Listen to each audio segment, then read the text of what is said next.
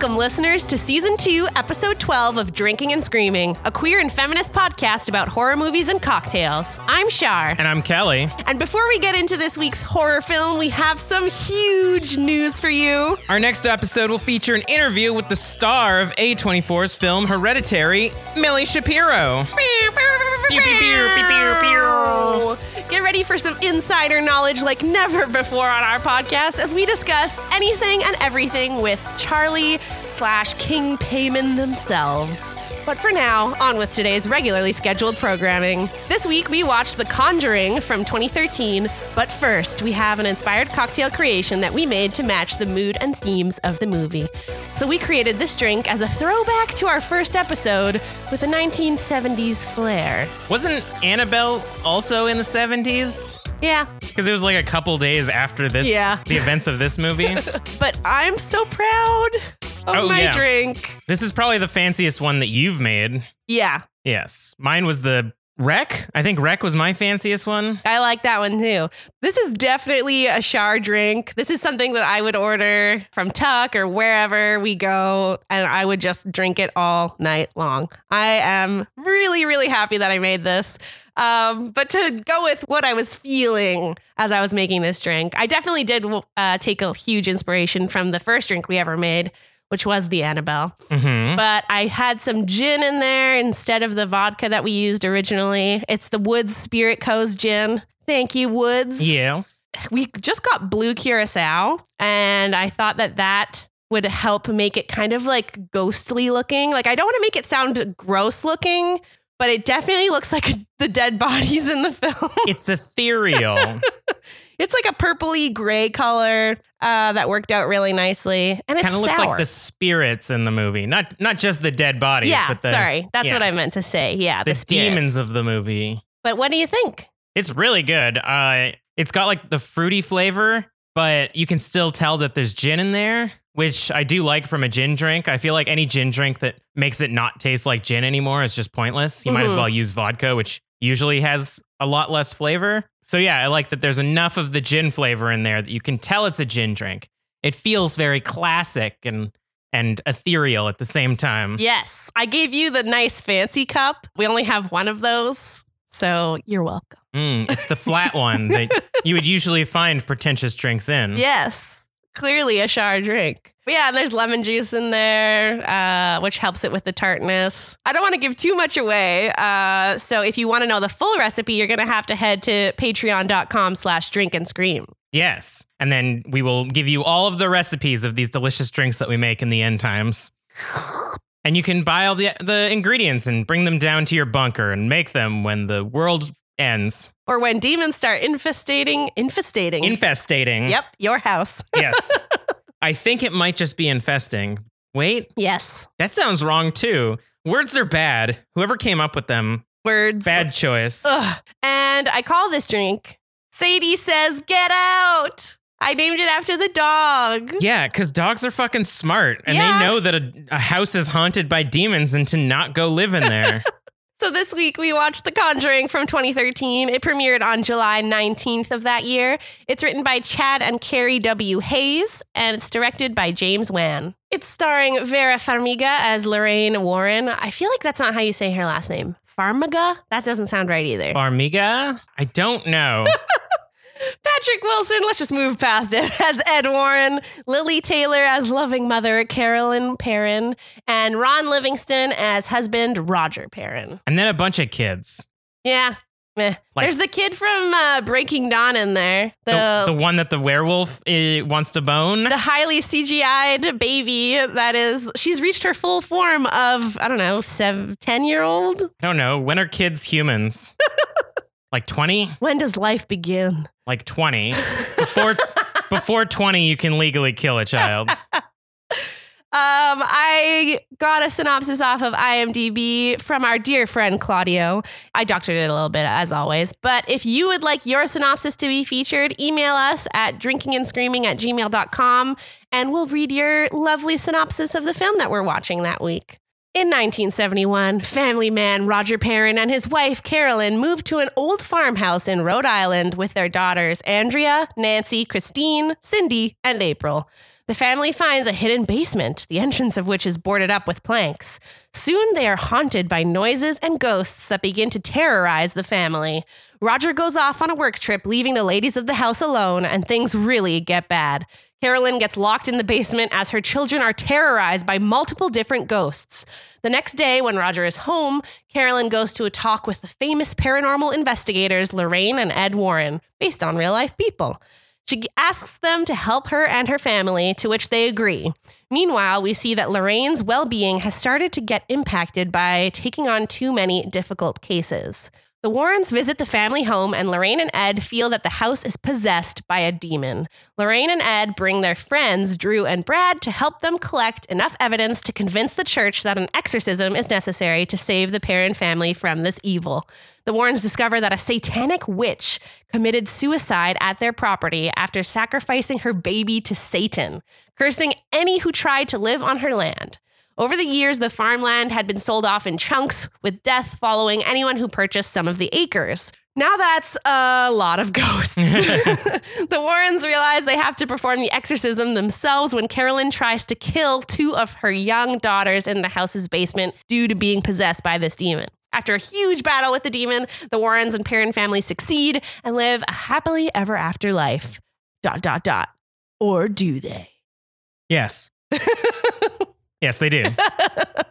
Hit me with that trailer audio. Also, what's the deal with coastal states and being just incredibly haunted? Like Maine, Massachusetts? No, that's not how you pronounce it. Massachusetts Massachusetts. and Rhode Island, like all these places apparently witches congregate to and make it haunted with demons and shit Yeah. and like clowns come kill your children. Yeah. Stay away from them, man.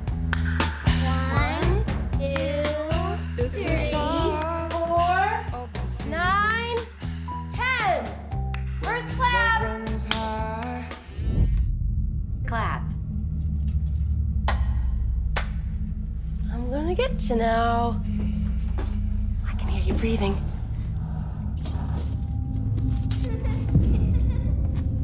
You took your blindfold off. I win. I was in Christine and Nancy's room.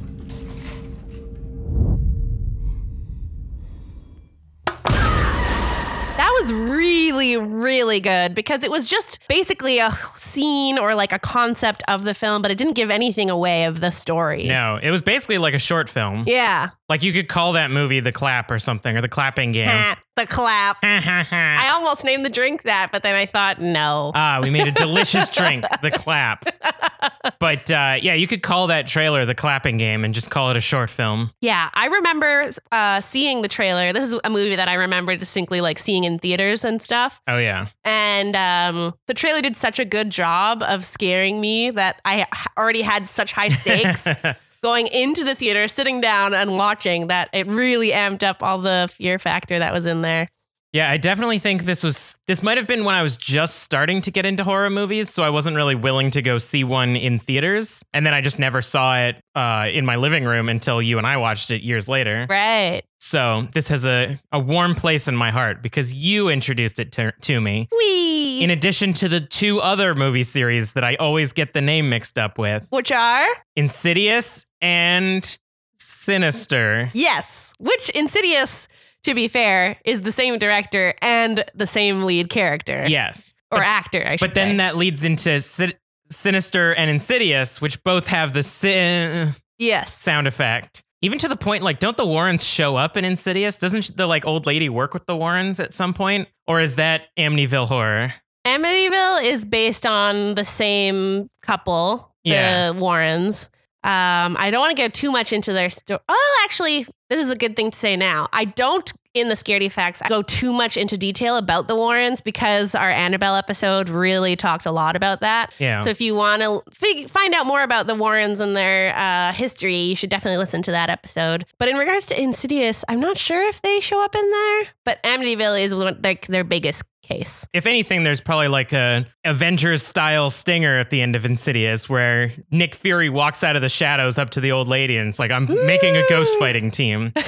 I have the warrants. Yeah. They're the first ghost Avengers. It is cool that this episode or this movie though starts with the Annabelle story. Oh, yeah. I think we talked about this in Annabelle, where Conjuring does this thing where they'll sort of introduce plots that don't affect the movie that they're in just for the opportunity to later split off into a new movie, which, like, for me is like the Avengers, which is rad. yeah. And I will say that watching the film for the first time, that Annabelle story was way more scary for me than the rest of the film. Oh, yeah. But rewatching it again now after uh, having some time away, I definitely appreciate the rest of the film as well. It is kind of cool, though, because then it's like there's this story about Annabelle that's too scary. We can't tell you that one. Yeah. but here's a story about uh, some woman getting possessed and wanting to kill her daughters. Now just imagine how scary the Annabelle one was, which I think is really cool. Yeah. For I'm gonna for anyone who shit talks The Conjuring, I love this series, and I'm gonna have nothing but good things to say about it during this episode. My first point is about the dog. It's really sad because she doesn't even get that much screen time, but she is a very important character, Sadie, which is why I named the drink after her. yeah, well, She's the family's best protector. She does everything that she can for them, and they don't heed her warning when she's just barking and like they they're moving all their stuff into the house, and she refuses to get in. She's sitting on the porch like no, mhm. and like whining at them. And even like that night when things don't start to go wrong yet, you don't really see anything. I think the only thing that really happens the first night is the clocks stopping at 307. right, but you don't find that out until the next morning. Yeah, But you do see Sadie like chained outside and like barking and stuff like that. Yeah, and the family doesn't want to keep her out there. It's just that she doesn't want to come in. hmm Because she's smart and she can smell that. She can smell that demon stank. yeah, and I also thought it was interesting that where she dies, uh, the next morning they find her dead body, unfortunately. But that's where all the birds seem to hit the window and like fall in that same spot. Yeah. So, was something cool. bad happened there. Yeah, I think it's where the mom from the past killed her daughter, or like at least in the attic where the window is. So maybe the birds were trying to get to where the mom killed the oh daughter yeah, originally. That's true because you see the ghost when the when Lorraine is like hanging the laundry and then the sheet flies and it Yeah. hits the ghost. It's kind of in that spot too. uh huh. And then it goes up to the attic window. And when R- Lorraine falls through the wall, um, and she gets up, and the mom's like over her daughter's body, and she's like, "She made me do this. She made me do this." Yeah. Yeah. Oh, So Sadie knew exactly where all the shit was going down. it's actually cool, and you might like Sadie even more because of this. Uh, most horror movies that have this kind of story of like coming into a place that's had terrible things happen to it Mhm. have the omen bringer or whatever you want to call that character. Like in Friday the 13th, the old man on the bike oh yeah. gives, gives an ill omen. Yep. At the beginning of Cabin in the Woods, they make fun of the the ill omen. So Sadie is the character that tells the family that ill omen is waiting or illness, bad things are about to happen. they and it inevitably in stories like this, the characters don't heed the warning. For sure. Yeah. Yeah. And Sadie was played by Dusty the dog, who actually has their own IMDb page. Good job, Dusty. And I just wanted to throw in one of the scaredy facts that I couldn't fit in the later part of our episode because it's dog themed. So, director James Wan was working on the script one late night. He had just adopted a new puppy, and the puppy started staring at an empty side of the room and began to growl aggressively at this like blank spot. And Wan said that his dog's head followed something all the way across the room, you know, as casually Buddy does every now and then. Yeah. Um, but he didn't see anything. Which is always great. Yeah. Like I always talk about how I hate I hate kids and would never want one because the idea of your kids standing there talking to nobody is one of the most terrifying things I can imagine. Mm. But the next most terrifying thing is when you're like petting your cat and he like suddenly looks behind you and then sort of like tilts his head like he's following something because now you know there's a ghost behind you and you're fucked. At least in our house, it's Steve, and he's a friendly one. Yeah, exactly. Or Barbara coming to life.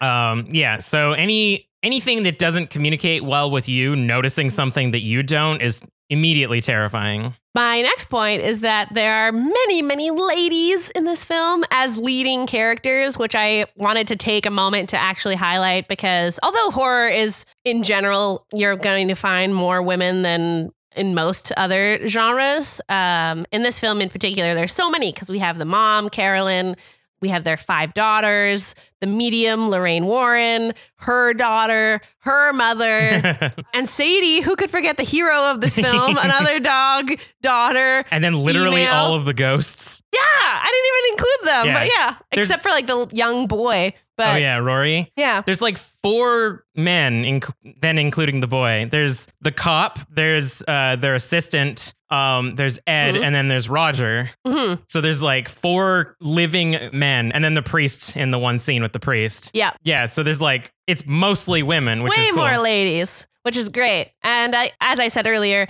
in particular, horror genres have more women, but then exorcisms or exorcism movies always seem to be about women. I don't I can't off the top of my head think of any exorcism that has to do with a man. Technically, the They feature one in yeah, I was gonna say technically the like the one that broke Lorraine was. Uh, I mean, he was from Quebec, so it was probably more that he was French Canadian and not not a man. But uh, yeah, I always figured that it's it's mostly because women were never trusted. Women are hysterical. Yeah, women are never trusted. They get quote unquote hysterical. Like all the witch trials were about women.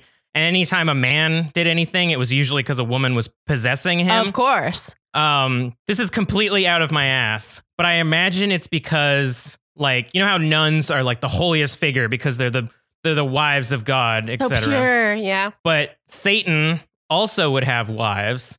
So Satan's more gross and sexual. So he would get those women in there. And so all these women must be witches and married to the to the devil. Right. And they're corrupting something that should be so pure. Exactly. So it's more powerful that they corrupt women. Yeah. Ah. And then I also wondered, I don't know this and it's more of just a question, but I wonder if like women are more prone to epilepsy because I know a lot of cases of exorcisms are people seeing one of their relatives have a seizure, associating it with them being possessed, and then the actual act of getting exorcised causes so much stress on their body that then it triggers more epilepsy or more Yeah. seizures. So they like think that they've cured it because the seizure subsides after a while and they're really exhausted and come to. But also, like, you just triggered a fucking seizure, my man. Yeah. Uh, I don't know the statistics in regards to epilepsy and if it's more prone to be with females. But regardless, the fact that, as you said earlier, like women are more prone to be, oh, they're just hysterical. So Yeah. regardless, it would be a higher level of women for Men that. Men have reason. seizures, women are possessed. Yeah. Yeah. But uh, no, most most definitely, like, regardless of what the very specific answer is, and it's probably a bunch of answers, I think it all comes down to the fact that, like, women are not respected at all and don't, nobody believes women. So anything that happens to them must be a possession and not under their own accord. Yeah. But I do like the parallel that you're drawing with epilepsy because uh, someone that is close to my family has epilepsy. And when they go through seizures, they don't remember what happened. Yeah. They like barely even remember the feelings that they get when they're about to have a seizure, which goes with the exorcism idea of like whenever the women are being possessed, they when they snap out of it, they don't remember it. Yeah, and it looks like the priest has done something. When the seizure's over, they're like, "Oh my god, what happened?" And the priest is like, "Nailed it, Yeah. me and God. Fuck off, demon." And then if they get possessed again, it's their own dang fault. Yeah, of course, women. Ugh. And that flows into my next point, though, about how, on one hand, there are so many leading females in this cast, which is awesome. But then on the other hand, I want to point out that all of their roles are so stereotypical. Oh yeah, It's like, I'm a mom and that's my only motivation. I'm a young girl and I don't know what I'm doing. I'm the bitchy teenage daughter and I want to choose my own room and I don't want to be here. I want a man. was kind of sad to see, especially watching it now with this, like knowing that we're doing it for the podcast and trying to keep that lens on as we're analyzing it. The good news is that Lorraine Warren is in this film and she multiple times is shown as being really, really strong. She's a mother of of course, herself, but she's also a medium. And we see a lot of moments in the film where her husband's like, You're too weak to do this. Yeah, you need to you need to stop. I'm gonna do this one alone. Which isn't to say that he's an asshole because she did go through that. We know that uh, she went through that big ordeal with the previous exorcism Yeah, that she had to did. stand next to a person from Quebec. and that really just shook her, and she had to go Ugh. into her room for eight days and not eat. But regardless that that happened to her, she's not letting it control her life. She wants No. to help people and she is really strong. She does so much in this movie. She saves the family. Yeah. And I like that there's a moment where Roger comes up to Ed and is like, Thank you so much for helping us. And Ed takes the time to be like, It's not me. Yeah. It's Lorraine. She's My wife this." is doing it. Yeah, they seem like a good team, and I think it. Considering this is the first movie of the Conjuring series, and it's like about the Warrens, I think later on it's definitely shown how good of partners they are, not just like in their marriage, but in their business that they formed together. Yeah. So it's good. I'm sad that all the other ladies kind of like fade into the background and have a very cookie cutter role, but I'm glad that Lorraine was portrayed in such a great way. Yeah, there's just so many characters, and I think the fact that it is based on a true story of a, of a real family, they were kind of like forced to include five daughters, and it's like how in a in a two hour movie do you express like good character development amongst five children? Their biggest thing is like, oh, we play the clapping game, and also we get attacked by ghosts. Yeah. Um, even it's the, not really about them. no, exactly. They're kind of just like they're catalysts and more of like a a reason why the family is stuck there Mhm. because it's like we bought this house, we have five We daughters. have we to take care of them. yeah, and even the dad, I would say, isn't a very interesting character. He's just dad who work. He he's a truck driver who have bad job. Yes. So like literally just the Warrens are interesting. It's it's about the development, the character development of the Warrens. Yeah. That's Yeah. true. I agree. Yes, I mean even their daughter's kind of boring. Yeah. She doesn't get interested until think the- Annabelle. I don't think the grandmother, and then it's not a different actress, uh, but I don't th- even think the grandmother like had any lines. I don't think so either. You see like the back of her head when they're feeding the chickens, and then you see like the front of her face when she's sleeping, and then like a moment she's slamming on the door. I think she just calls out their daughter's name. Yeah. and I Um, can't even remember what the daughter's name is. Nancy? I don't remember. But yeah, I think she gets like a couple lines of just yelling at the kid, and that's about it. My last point is that although I kind of talked about this earlier, but although it's no secret on this podcast that I'm not afraid of ghosts or demons, this film still has really good pacing and some very scary moments. Oh yeah, like the clapping that we saw in the trailer. Yeah. And the when the two daughters are in their bedroom and the demon is like pulling on their feet. Oh yeah, that I one's classic. that's what really scares me is that's a fear of mine. It goes with my fear of the dark. Like i need to be covered while i'm sleeping. And i had that fear before i've watched any scary movie. It's always been like that. Yeah, you got to protect your feet from the demons, or they will grab you. the monsters under the bed exactly. And there's some jump scares in this movie which there's just enough that i still like them i know i like jump scares more than you do but it gave me that adrenaline but the main thing that i'm scared of is the the idea of how much they play off of childhood fears that i have of like Oh, the yeah. fear of the dark like there's something behind the door or whatever it's not that it's a ghost behind the door it's just that like there's something there and The i fear, can't literally the fear of the unknown. exactly Yeah. it's so good Yeah, their use of jump scares is really good too. Cause like there's a lot of times where there's buildup that you would think there's gonna be a jump scare. And we've watched a few movies that do that where it's like build up, build up, build up, nothing. And then you turn around and it's that's the real jump scare. Uh, but this one does a good job of like letting you not have the relief. So you get that tension build up and then it just goes on to a new scene. And you're like, what? No, I didn't I didn't get it. And then later on they use it and it's really good. And there's a couple like dumb jump scares where like someone turns around and there's a human standing behind them and they're like, oh, sorry. But uh, there's very few of those. And most of them are like the the clapping one is probably the best jump scare in the movie. Ugh, which they do give away in the trailer, but yeah. Or when it was coming up, I was mentioning, I'm like, oh my God, is this the movie that has that amazing cloth jump scare? yes. When she's like doing the laundry and it like sucks the cloth away and then it like wraps around someone that wasn't there and then flutters up to the window. yeah. I think I remember seeing a clip of that without actually seeing the movie. And I just thought that was like incredible. It's so good. Which is interesting because when you were explaining that, it like gave a little tinkle in my head, but mostly I was thinking of Halloween when Michael Myers is like standing in the yard. Oh, looking up and at there's Laurie. yeah, and there's like the cloths hanging on the lines as well there. Yeah, the use of clotheslines is very prominent in horror movies because I think there's also in Friday the 13th, uh, Jason walks through clothes Mhm. hanging. And I think that's where he gets like his iconic uh, coveralls in five or something like that. We're watching, Shar and I are watching the documentary on Friday the 13th. So I've got that in the back of my mind now. Oh man. Speaking of though, I'm glad you brought that up. We are gonna have so much cool shit to talk about when we do the next one. Oh, yeah. Lots of good details. When's the next. Friday the 13th? Is that coming up this year? Not even in this season, unfortunately. Dang it.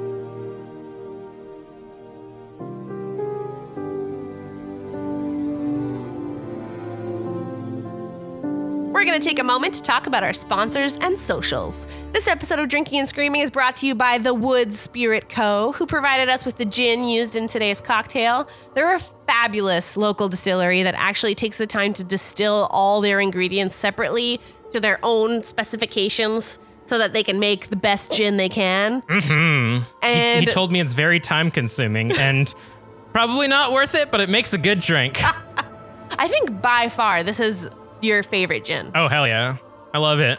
I hope we get to a point where I can just start drinking it for realsies. Once uh, the quarantine is over and I'm back to being able to work. I just buy some. Speaking of quarantine, stay home, you dumbos. We don't need you walking around on the street without your masks and touching people and getting all your grubby, dirty mitts all over things and making old people sick. That's how people get possessed by the COVID. Wash your hands. Stay inside, play some video games, watch the Conjuring series, watch the six and a half hour long Friday the 13th documentary that's actually quite good. Oh man, so great. But yeah, when people speak about like vulnerable humans and that's the reason you're doing it, I'm literally one of those Yeah. vulnerable humans. Don't kill Shar, or the podcast will probably end. Definitely. That's Also- the only reason. Also, we've got a new patron. Thank you to Aubrey for enabling our podcasting addiction. We're one step closer to being financially stable enough to focus on this endeavor of ours full time because of you. If you'd like to be as cool as Aubrey is, you can head over to patreon.com slash drink and scream for some very cool rewards. Plus, you can find the details on how to make this week's cocktail. Aubrey, I can't say it enough. Thank you so much. When we got the email that you were a new patron, I was like, ah, a fan. You've warmed my heart. We'll also dote on you a lot if you become a patron. Yeah, just I'm just FYI. gonna keep calling you out every episode. oh, Aubrey. Ooh, someone's gonna clip that. You can follow us on Instagram and Twitter at drink underscore scream, on Facebook at drink and scream. You can email us at drinking and screaming at gmail.com, and you can join us on Discord at bit.ly slash hopped up discord. A huge way to help us is to tell your friends, tell your family. Don't tell them in person, share on social media, that sort of thing. If people are looking for recommendations, we'd love it if you could talk about us. It does wonders for us. We can't uh, advertise the show, we can't reach out enough people as compared to you can. Plus, you want your friends to hear our amazing interview with Millie Shapiro coming out next week. Hell yeah. So if you got friends who like hereditary, Tell. I think that's the best way to suggest a podcast like ours is to find a movie that one of your friends really likes and suggest that episode. Yes. Because a lot of podcasts are like, do I listen from the beginning? Do, can I just listen any point? And we love that we you can listen to any episode of ours without feeling too left out. Yeah, we try not to get too in jokey and insular. All right, back to the episode.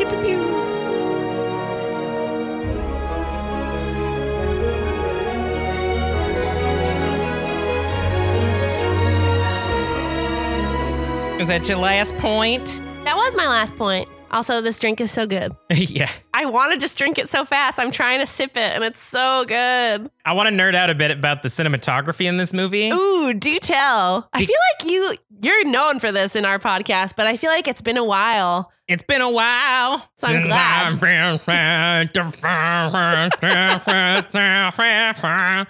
Um, and I think it's this director. I think he just works with really good cinematographer cinematographers. Sure, yeah. Right?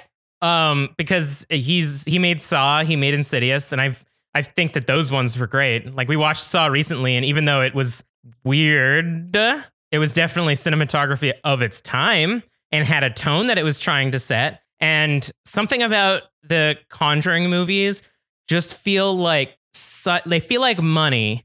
They feel so quality. It's like triple A horror. Like a really good whiskey. Like, yeah. well, I was gonna, I was gonna say more like because a, a whiskey horror movie I would think is more like a kind of like a dirty, gritty one. Like it's it's got a little bit of grit to it. Like it looks a little bit homemade, Okay, but okay. it's still you can. This one's like to- like s- s- what's the the wine and friends a seventy four Lafleur or whatever Oh, the one that Rachel's dad loves. But it's like it reminds me of Marvel movies. Like it's that level of just like throw as much money at this movie to make it look quality because no cinematography in this movie feels bad and it all feels so well placed for what the scene is trying to make you feel. and you called out a lot of times, like, "Oh, that shot was so Oh, good." I love that shot. Yeah. Um, yeah, and they one of my favorites, and this is kind of like an uh, it's more of like an homage to older movies. And I actually spent a while before we started recording trying to see if it had like a fancy name or like a director that kind of like established this shot, Mhm. and I couldn't find anything. And also, it's just called a zoom.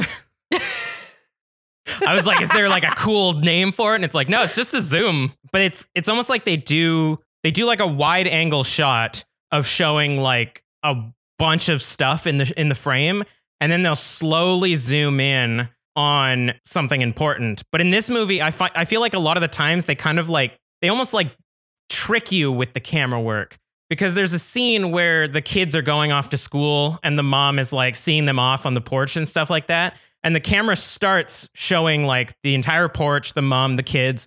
And as the kids run to the bus the camera kind of like zooms in very slowly on it but there's nothing there. Like it's not really even focusing on anything in particular. It's just kind of like this sense of dread of like something's something bad is here. I feel like it kind of, especially in this film, the the camera is its own character. I feel like the camera was like a ghost, like the Oh, yeah. demon. So for uh, for that moment in particular, for me, was like the demon being like, "I want you. Like Oh, I'm yeah. gonna follow you wherever you go." That's a good point, and it it definitely feels like that too because you f- even though it's a chill scene with the kids running to school, it feels ominous. Usually, I see it with like, oh, the killer is standing off in the distance. Like anytime Michael in Halloween is standing across the street or something, they'll do this same shot zooming into him. So it's kind of like, oh, I, I'm given the scene of a sweet neighborhood. Wait a minute, what's the camera trying to show me? Oh my God, Michael's over there. hmm But this one's just like, The opposite. yeah. It's like I'm here in the camera looking at you. That's true. And then there's another favorite one of mine in this movie, and almost every good ghost movie Ooh. will do tracking shots of nothing. Oh yes, I'm glad you're bringing this Oh, up. I fucking love this shot. And I we watched The Invisible Man, and they did a great job of this because the whole point of that movie was to make you feel like the guy is always in there in the scene. Yeah. But uh, there's specifically a scene in The Conjuring where Roger fell asleep at his desk downstairs. And before he wakes up, the camera kind of like moves from the living room to the kitchen, but it makes it seem like it's tracking an actor walking across the scene, but there's nobody there. And there's just something about what they're telling you using that camera that just makes makes me feel so warm because I'm like, the, it's almost like the camera knows something's there, but we don't see it, and it just freaks us out because it's like even if nobody recognizes that camera shot in particular, just the feeling of like normally this would be tracking a human and now it's not is so Yeah. off-putting. I totally agree. And I'm glad that you brought up The Invisible Man because we've kind of brought it up a few times since we watched it this year. Yeah. And when we went to see it, I said, I want this to like not be part of the podcast. I know that it's going to hit me hard just because of the themes in it. Yeah. And I wanted to like enjoy it. But now it's just so good. and I feel like we need to talk about I it. think we're going to do it for like our season finale this year or something. be a good idea. Oh, it's so good. I mean, it's not like we have any new movies to do this year. And that is a new movie, but we were lucky enough to see it. So. It's like the last movie we saw before the quarantine.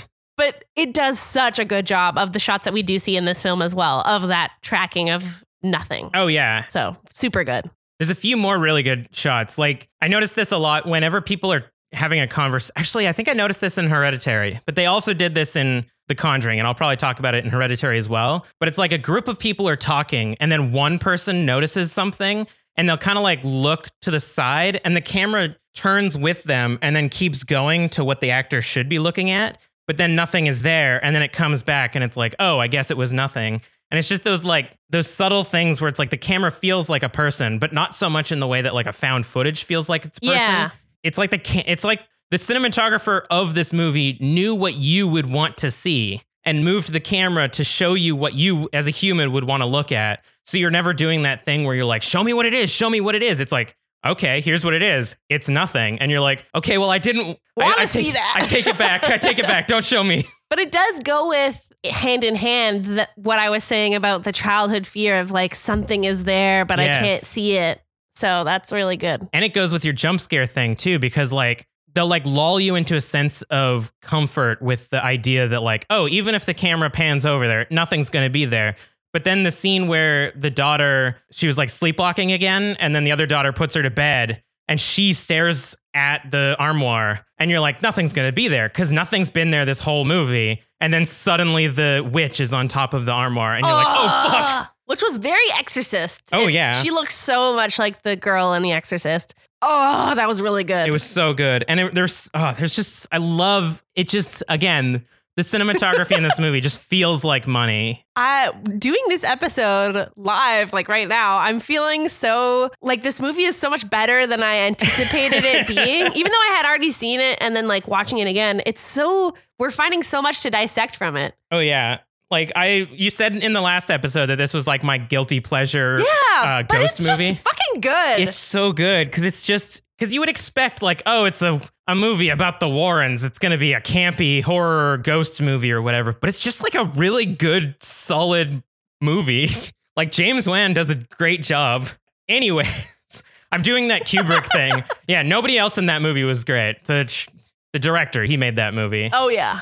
Patrick Wilson in particular, like I think the first time I saw him and really recognized that I liked him was in The Watchmen when he plays um he plays Night Owl in Watchmen Right. and he's like sort of a different character in that, but not really cuz he always plays the like professional has all of the like prepares for everything character and Night Owl is exactly that. He's also like way out of shape in Watchmen, which is great. And then he gets really fit for all the Conjuring movies. He's kind of like a sexy dad.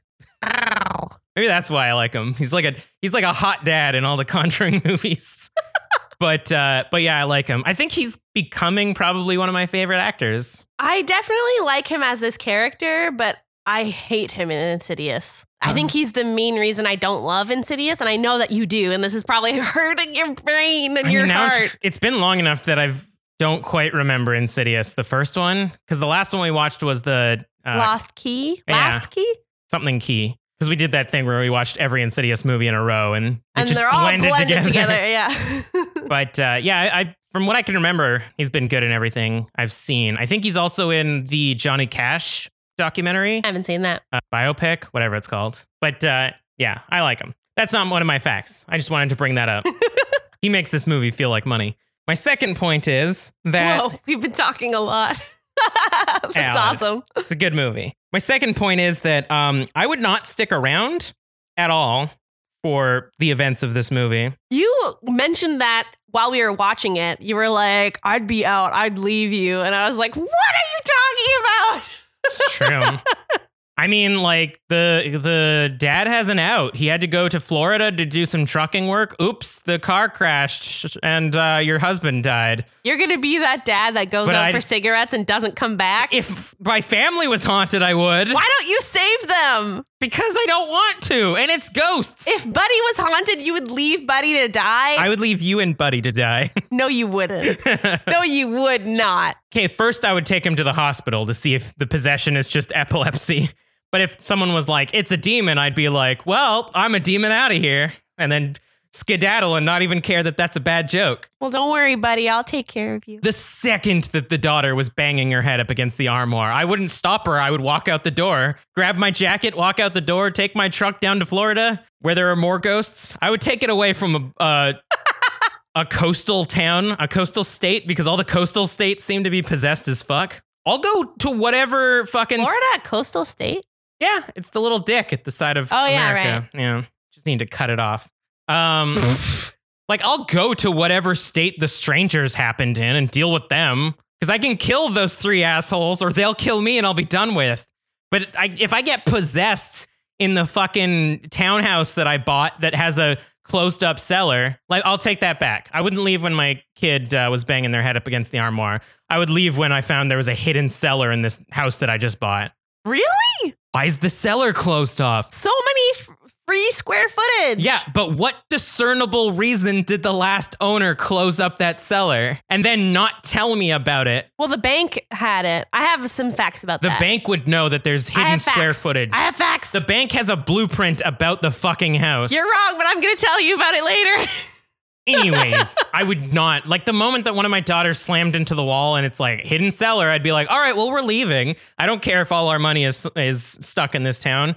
Uh, we're fucking off. We'll leave live in my truck. okay. That cellar probably has ghosts in it, and I just you just let them out by playing your clapping game. you guys can come with me if you want. I don't care. I'm already in the truck. I'll leave it running for the next 10 minutes, and whoever gets in can come with me. Anyways, that's just setting expectations for you. Thanks. Yeah. I'm glad we decided not to have children. Or a house. But you're not letting us, you're not le- leaving Buddy behind.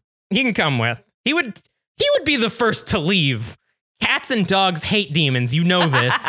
He would true. be hissing at the door and trying to claw his way out. Anyways, my last fact is uh, I think the reason that I really like these movies, other than the fact that they're made of money, is that they almost feel like satisfying versions of those like shitty ghost hunter shows on like A and E and stuff. You know the ones where a, a group of assholes walks into a house and they're like, "We're yes. gonna find. Hey, ghosts, talk to us." I actually used to watch those a lot with my mom, uh, like before school and stuff. Before school. Interesting. It depends. It was either ER or ghost hunting shows, and it was usually the same channel. I think A and E had ER on it as well. But um, yeah, I used to watch those all the time, and ninety percent of the time they were terrible. Like you're, it's so unsatisfying when they do like an hour's worth of ghost hunting, only to be like, well, we didn't find anything. Yeah. But there's even that scene in this movie where they're like, oh, your creaky floors and this pipe made it sound like there were ghosts up here, but it was nothing. Don't worry about it.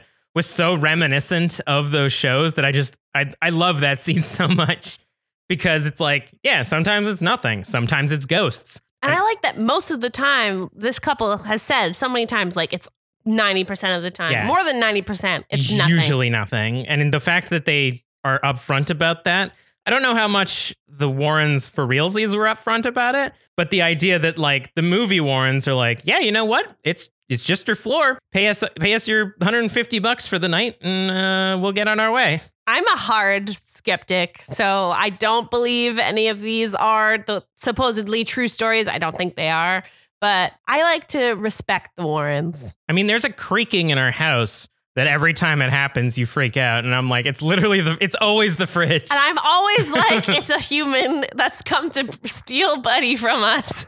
from the fridge. Someone has dug their way through the fridge. That's your next point. That's it. That's all my points. The movie's good. I like it.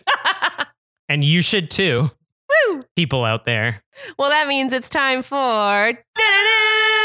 Scaredy facts. So every time that we do this podcast, we love to end off with our scaredy Facts section, which is based on our real life relationship. Where every time that we watch a horror movie, we get a little bit scared. So we decide to snuggle up together and go on some movie trivia websites like IMDb, among other things, and read some trivia to help make us realize this is totally not real. I like that this time, though, you specifically told me that you weren't getting unscared from looking at the trivia facts. Yeah. You were sitting next to me freaked out while I was playing Animal Crossing, and you're like, this time it's not working. And then there were so many noises. Like Buddy was like running around and like jumping on shit. And then the fridge went off. The stupid fridge, man. Barbara came to life and just started swinging at us. So starting with the budget, it was an estimated 20 million. Opening weekend of the United States alone was uh they doubled their money. Nice. 41.8 million. I wonder if from the director of Saw and Insidious really helped this movie. Definitely. Yeah. And the fact that it's based on Ed and Lorraine Warren and like Everyone loves that sassy couple. But the amount of success that this movie found is definitely why it became such a huge series. Why it became the Marvel of horror movies? Because cumulative worldwide gross 319.5 million Jesus, that could from a pay. 20 million budget. that could pay for ten more of these movies. More than 10. Yeah, which is what they did. Also, I take it back. Uh, uh, Nick Fury wouldn't walk up to the old lady and Ed Warren and be like, "We're gonna form a team." He walks up to Annabelle and the Crooked Man and the Nun, and he's like, "I'm forming a team of of demons." My first scaredy fact is that it's no secret that this film is based on the real Warren couple and one of their real cases. Ed and Lorraine Warren investigated the Perrons Rhode Island farmhouse in 1973 and in 1974. Patrick Wilson and Vera Farmiga both traveled to Connecticut to meet with the real Lorraine Warren prior to filming. The real Perron family actually visited the set of the film while it was uh, in production.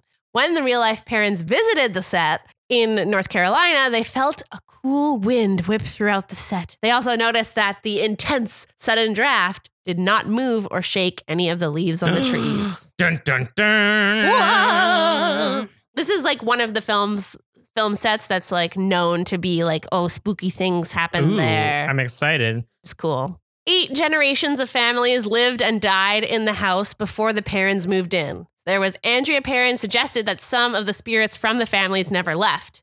Deaths included, this is going to be a little triggering for some people, just so you know, two documented suicides, a poisoning death, the rape and murder of an 11 year old girl, two drownings, and the passing of four men who froze to death.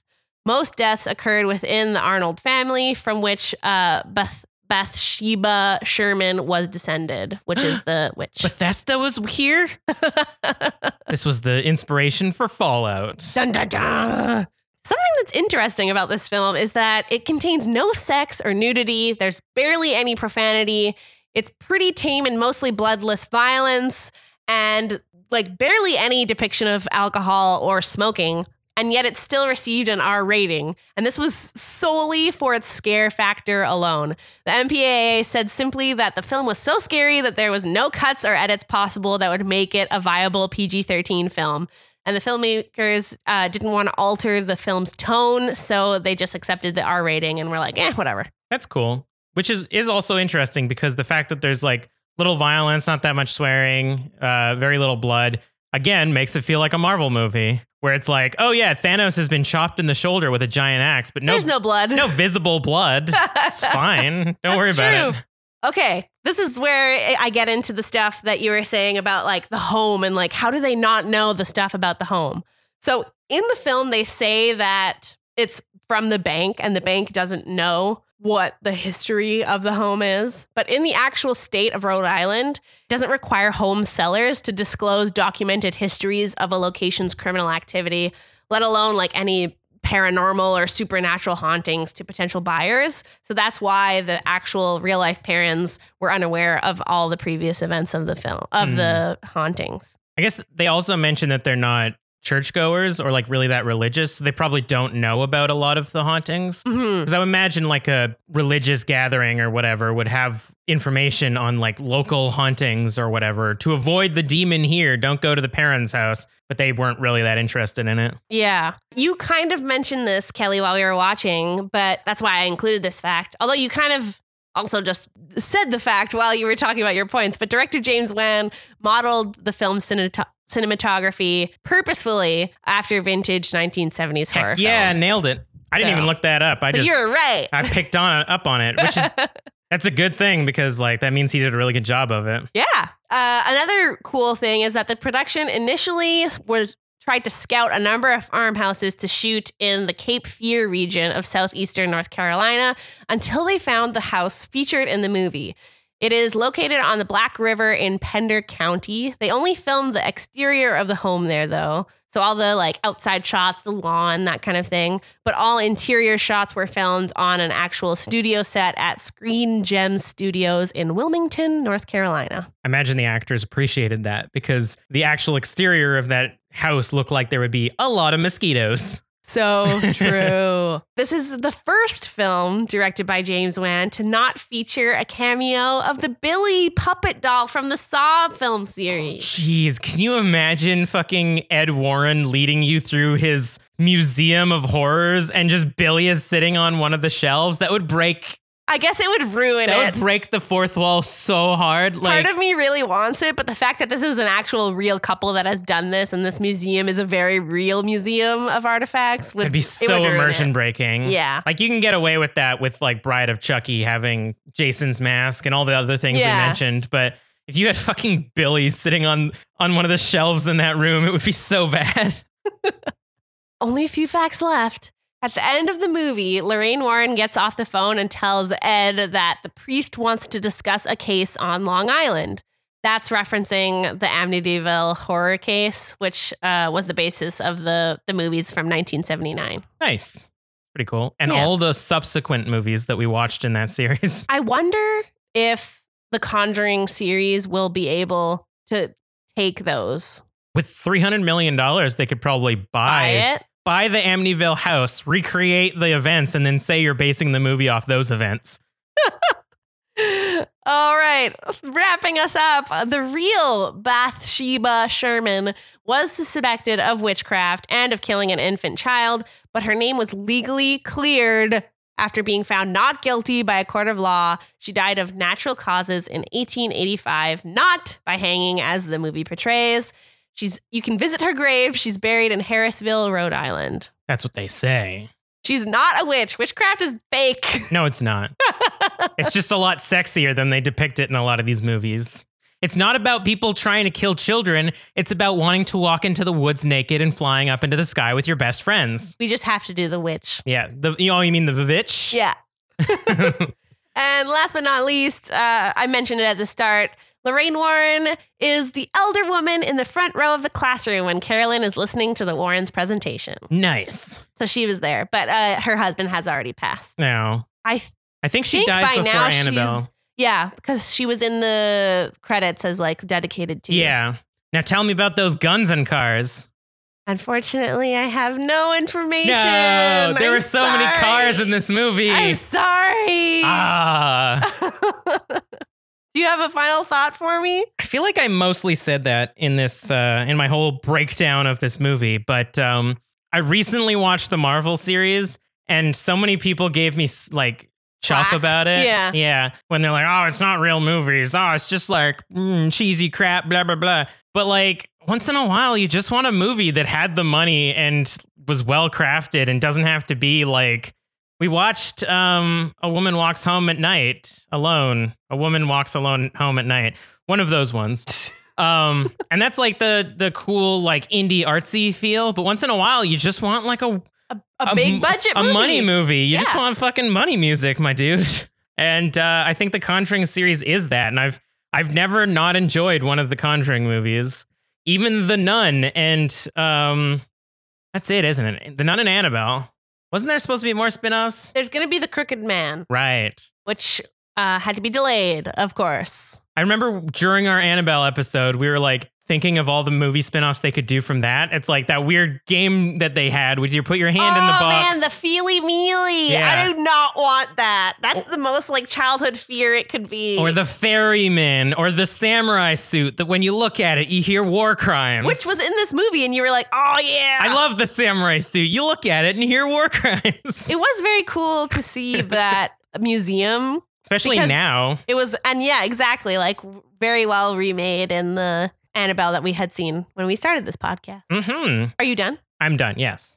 My final thought is that it was great to rewatch this film again. I found that it really holds up from the first time that I watched it and all the other times in between. I've seen it a few times, and every time it still scares me. I'm not really afraid of ghosts or demons, but it gets me thinking of like different possibilities of questions. Like we were talking about, there was something that we were discussing at the end of watching it. I forget now, but it was like a whole discussion that we had. Um, and every time that I watch this movie, I have a different discussion that I need to like analyze. Like, what do you think about? I think it was the exorcisms. And yeah. like, why do women? Yeah. Why are women always the ones getting exercised and Yeah. French Canadians? yeah, that's my final thought. Maybe it's because the man started speaking French, but they're like, that's not real French. He must be possessed. Latin. Well, that's been The Conjuring, a movie why it's a bad idea to have five children, or any children, or a pet, or a partner. Just just get an apartment and hide under your, your blankets because that'll protect you from the demons. I'm stealing Buddy. We're gonna start our own podcast. It's gonna be me and a bunch of meows. Next week, we'll be watching the legendary horror film Hereditary, featuring an interview with the fabulous Millie Shapiro, who played Charlie in the movie. We've already interviewed her. We can tell you that we know it's going to be amazing. So get ready for that. No pressure, Kelly. Kind of made me feel old. And remember, always scream responsibly. ah!